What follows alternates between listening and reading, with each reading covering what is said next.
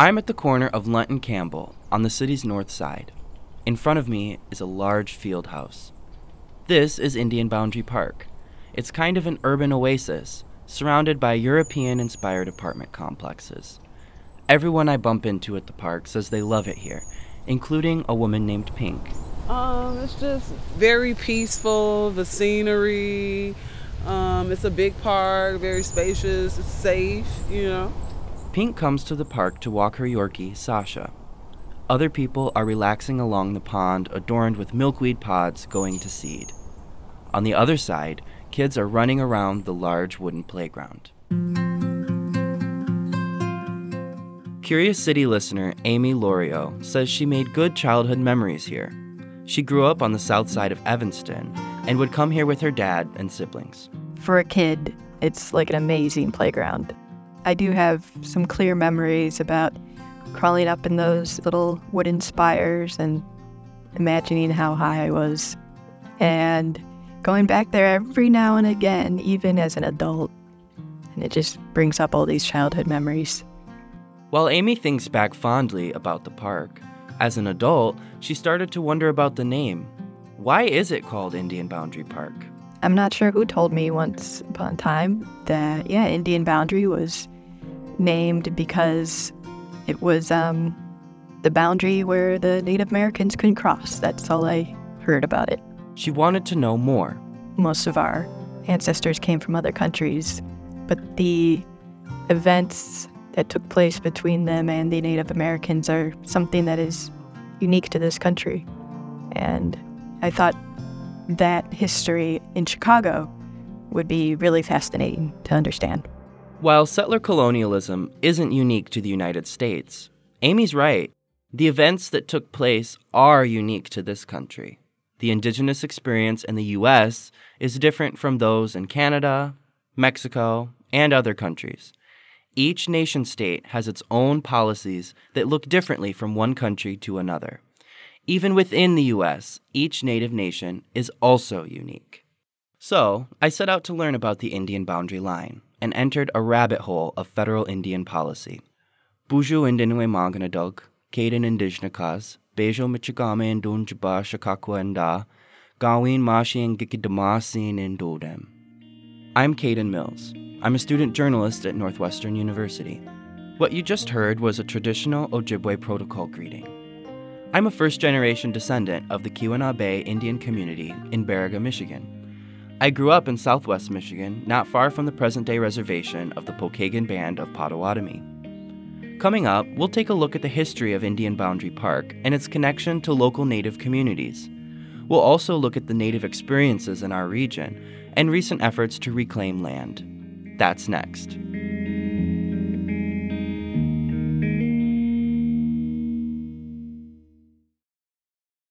This WBEZ podcast is supported by Hacia, whose Executive Fellows Program provides Black and Latinx business owners with real world tools and strategies needed to master fundamental management concepts related to company stability and growth. Registrants learn through one on one executive coaching sessions with subject matter experts in the areas of finance, business development, operations, and legal. More info at haciaworks.org. Curious City is supported by BetterHelp. If you had an extra hour in the day, how would you use it? BetterHelp Online Therapy can help you figure out what's most important to you so you can prioritize it. Learn to make time for what makes you happy. Just fill out a brief questionnaire to get matched with a licensed therapist and switch therapists anytime at no additional charge. Visit betterhelp.com slash curiouscity today to get 10% off your first month. While people no doubt know the name, it seems the history of how Indian Boundary Park got its name isn't widely known. The field house that stands today has Tudor style wood framing on the outside and stucco walls on the inside. And there are a number of Native American relief carvings inside and outside the building. Those are Indian caricatures, wearing plain style headdresses, a classic, stereotypical depiction of the red man, the vanishing Indian. We didn't even wear headdresses in the Great Lakes. So I want to set the record straight.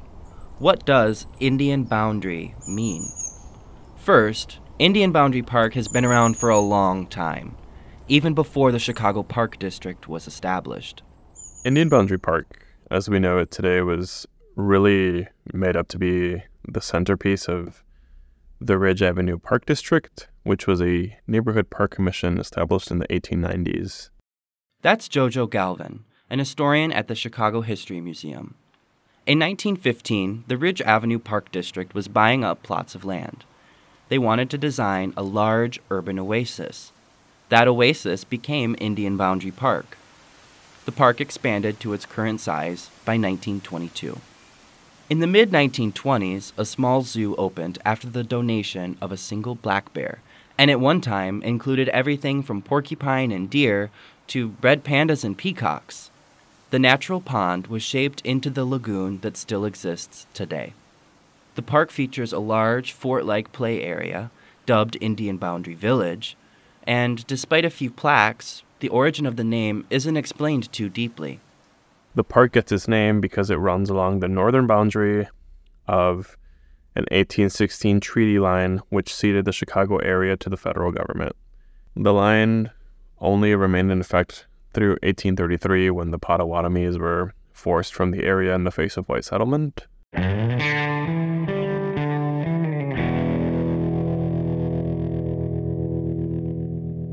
The Potawatomi, along with many other native nations, were living here in Chicago long before settlers showed up. After the War of 1812, an influx of settlers moved to the region and began heavily encroaching on native people's lands. Jojo notes the 1816 treaty that established the Indian boundary line was a successor to a series of other treaties signed in St. Louis. In subsequent years, the two treaties of Chicago would seek to remove the Anishinaabe, or the people of the Council of the Three Fires, west of the Mississippi. The boundaries between what land was ceded to white settlers by primarily the Council of the Three Fires, the Ottawa, Ojibwe, and Potawatomi, and where white settlers and Indians, where the territories of each began and ended. But of course, as we know, by the 1830s, white settlers kept pushing that boundary, and ultimately, Indians were forced out of the area due to white settlement. By 1833, the Second Treaty of Chicago was signed, ceding 5 million acres of land to the U.S. government effectively rendering the 1816 boundary line obsolete. During this time, Jojo says white settlers continued to make their way into Chicago and around the area of the present day park. A guy by the name of Philip Leonard Rogers, who is the namesake of Rogers Park, arrived in about 1835 and he sets up a log cabin and really has the hopes of um, establishing a trading post with the native peoples in the area so he built his cabin on roughly the intersection of Lunt and the Indian boundary line. He was pretty successful. Rogers opened the door for more white settlers looking to trade with Native people. Bit by bit, settlers continued edging Native Americans out. So, you know, there was a business interest in maintaining Indians there for trade. But at the same time, you know, this is a story we know all too well of a treaty proposes a certain boundary, but over time it gets eroded and native peoples get pushed further and further out. Ultimately, the Indian boundary line was meant to keep white settlers settled to the south and native nations settled to the north. Whether it was signed with malicious intent or not, I really don't know. But, you know, the historical record as to what happened definitely speaks for itself. While Chicago and the greater United States sought to remove Native peoples from the land east of the Mississippi River, they still hold on to that image of the past, as distorted as it may be. Doug Kiel is an associate professor of history at Northwestern University and a citizen of the Oneida Nation of Wisconsin. His work focuses on tribal land recovery and anti sovereignty movements that have come up with the successful acquisition of tribal lands. As he drives through the northern suburbs, he's reminded that settlers sought out the best lands. But of course, these lands were already inhabited by thriving communities. It deeply upsets me to drive along the North Shore and to see what are small castles in Potawatomi territory, right? in ancestral lands that have meaning for many more people as well Ojibwe and Menominee and Ho Chunk, Miami, and so many people. And what they leave is only a trace of a faint representation of a native person in a logo, in an image, in what is usually a literal cartoon. He says these depictions often don't represent a real person. They're just a stand in for Chicago's past. Examples of what Doug is talking about can actually be seen across the city and at Indian Boundary Park. Above the front door to the field house is a relief of an Indian wearing a plain style headdress adorned with long eagle feathers. The same trope is present on the wooden play structure. Downtown, there's the bowman and the spearman, and the reliefs carved on the DuSable Bridge, depicting the Angel of Destiny and white settlers fighting off merciless Indian savages at Fort Dearborn. Though these aren't historically accurate portraits, they are what non native people have come to expect in their colonial imagination an exoticized and romanticized idea of Native Americans and their relationship to Chicago. Today, there are efforts to reclaim the land through land back movements happening across the country in an effort to affirm sovereignty and maintain self governance. Tribal nations are advocating for a transfer of decision making power over land back to Native people without calling on current residents to leave, which is a common misconception. The federal government and the United Nations recognize the natural right of tribal sovereignty and self governance. For some tribes, this has looked like co management of public lands. Others are attempting to regain what was wrongfully taken from them without due process. Land back is, I think, sometimes imagined as something that's maybe pie in the sky, like it's not real, that it's just a pipe dream, that it has no real potential, and that it could not be further from the truth. Reservations were established to finally solve what many settlers called the Indian problem it was supposed to be the end of encroachment, but even those lands were sold off to white settlers through the processes of allotment and so called checkerboarding, further restricting the rights of tribal governments. Rights that some have been fighting to regain. We'll hear more about those efforts coming up after the break. Do you need a break from the news? Well, my friend, Nerdette Podcast is here for you. Our show is all about delight. We laugh about what's happening in pop culture and feature thoughtful interviews with fascinating people. We even have a monthly book club that you can participate in. I could just go on and on about it. I loved this book. It was an experience, I'll tell you that. I discovered authors I had never heard of, and I'm really happy that I did. Come hang out with us. Listen to Nerdette wherever you get your podcasts. If Indian Boundary Park is a reminder of Chicago's historical wrongs, then land back movements are a way to correct those wrongs. Again, Doug Kiel. Narratives of indigenous removal in U.S. history have a tendency to focus on the Southeast. And unfortunately, there's, there's sometimes a, a tendency in this part of the country uh, to imagine that Illinois uh, doesn't have uh, that same kind of history. Doug says land back is a means of reestablishing self governance of tribal territories and imagining new ways Native people can exercise their sovereignty, like co management of public lands. One example Grand Portage National Monument in Minnesota. It's co managed by the Grand Portage Band of Chippewa Indians and the National Park Service.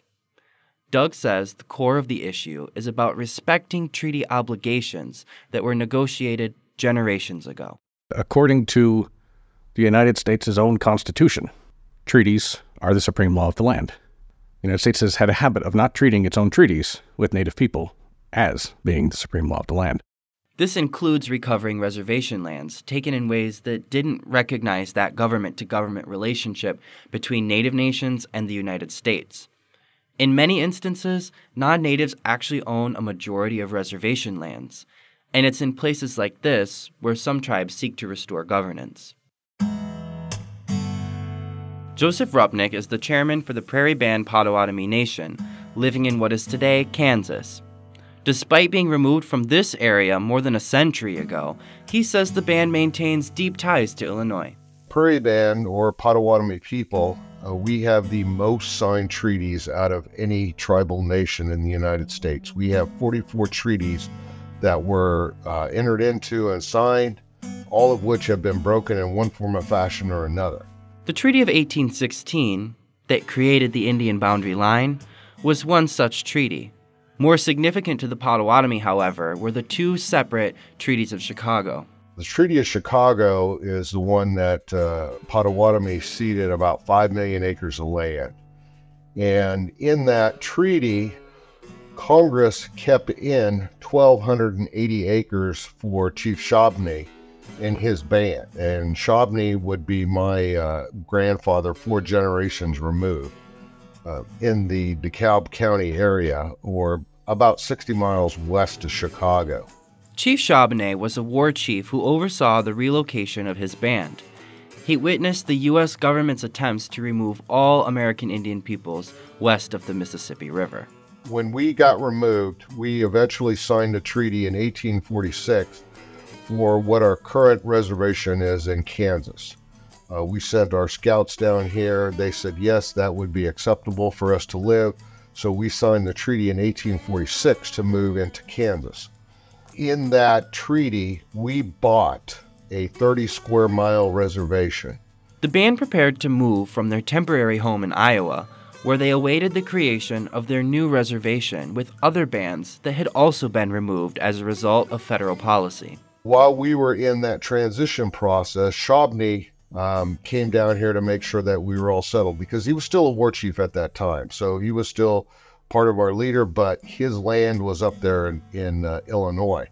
Came down here. Of course, at that time, you couldn't make the trip in eight hours like you can in a car today. Probably took him two or three weeks to get down here, check everything out, make sure everything was there. Well, when he was gone, the General Land Office in the state of Illinois came back and said, Well, you abandoned that land. So then they just sold it off to whoever would buy it.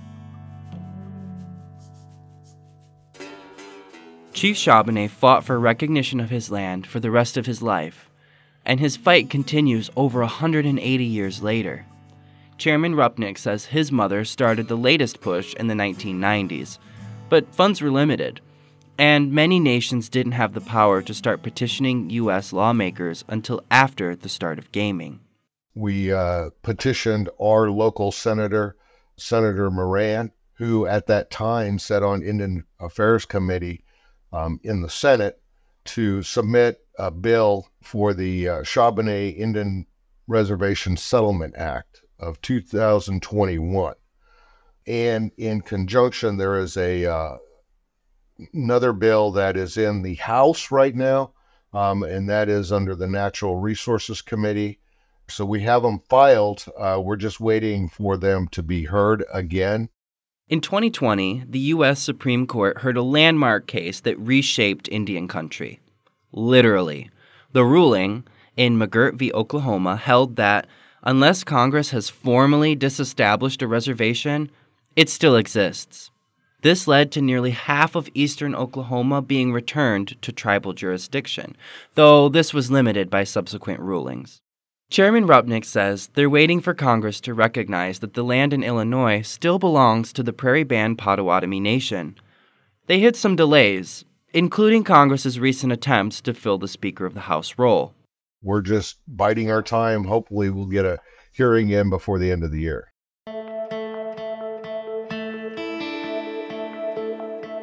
John Low is an associate professor at Ohio State University and a citizen of the Pokagon Band of Potawatomi Indians. Like Chairman Rupnick, John says land back has had a long legacy. He says the Chicago lakefront, from Lincoln Park all the way down to the Gary Steel Mills, was never ceded in the treaties.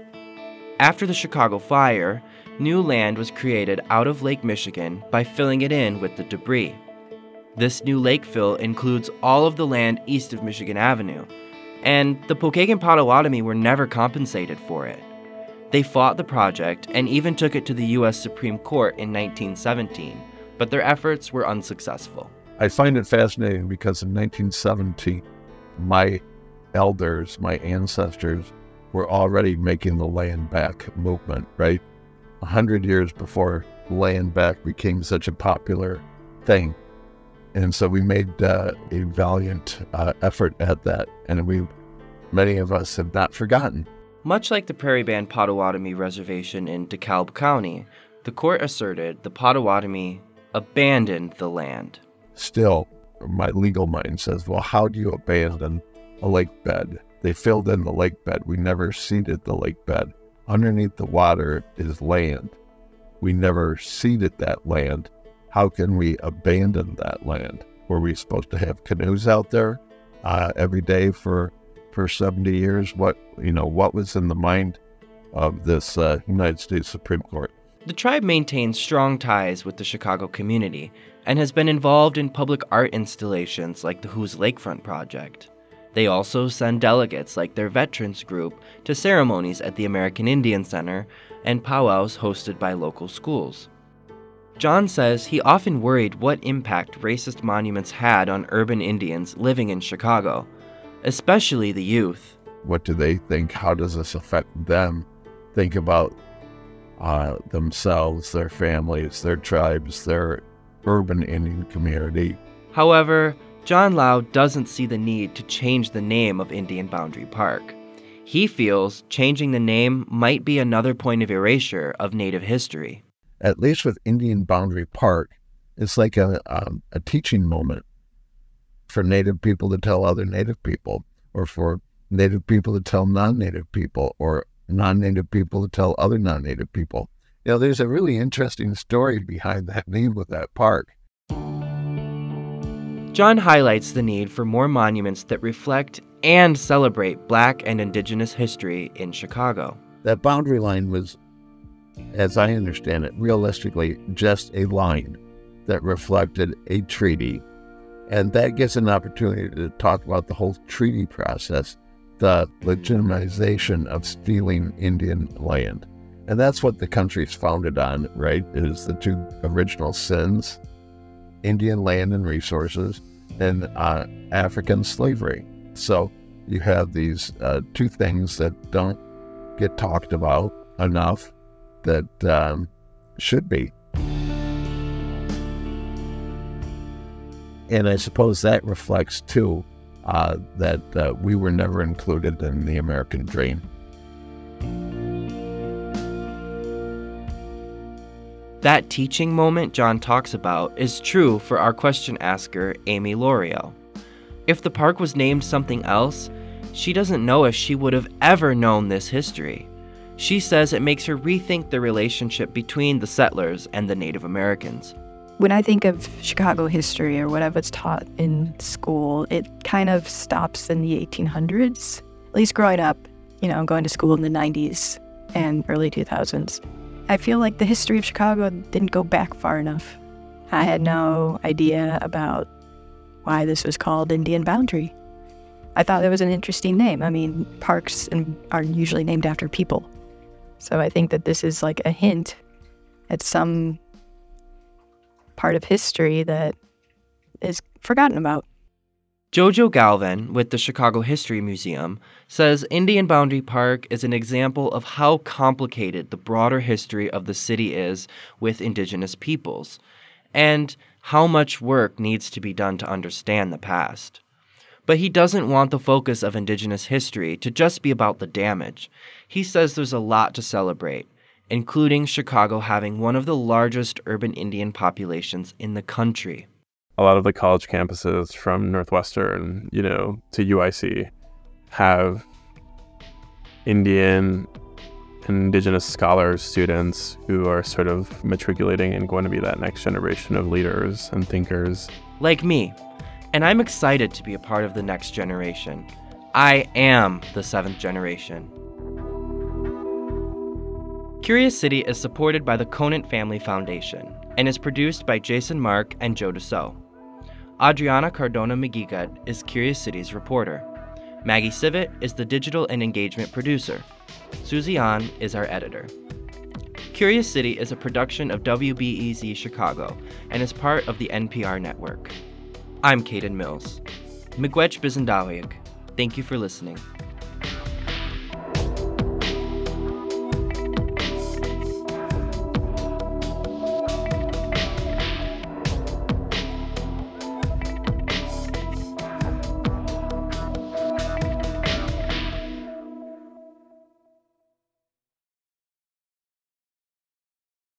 At a time when information continues to come at us faster and faster, sometimes you need to hit pause and rewind. NPR's Throughline takes you back in time to the source of the news stories filling your feed. Find NPR's Throughline wherever you get your podcasts.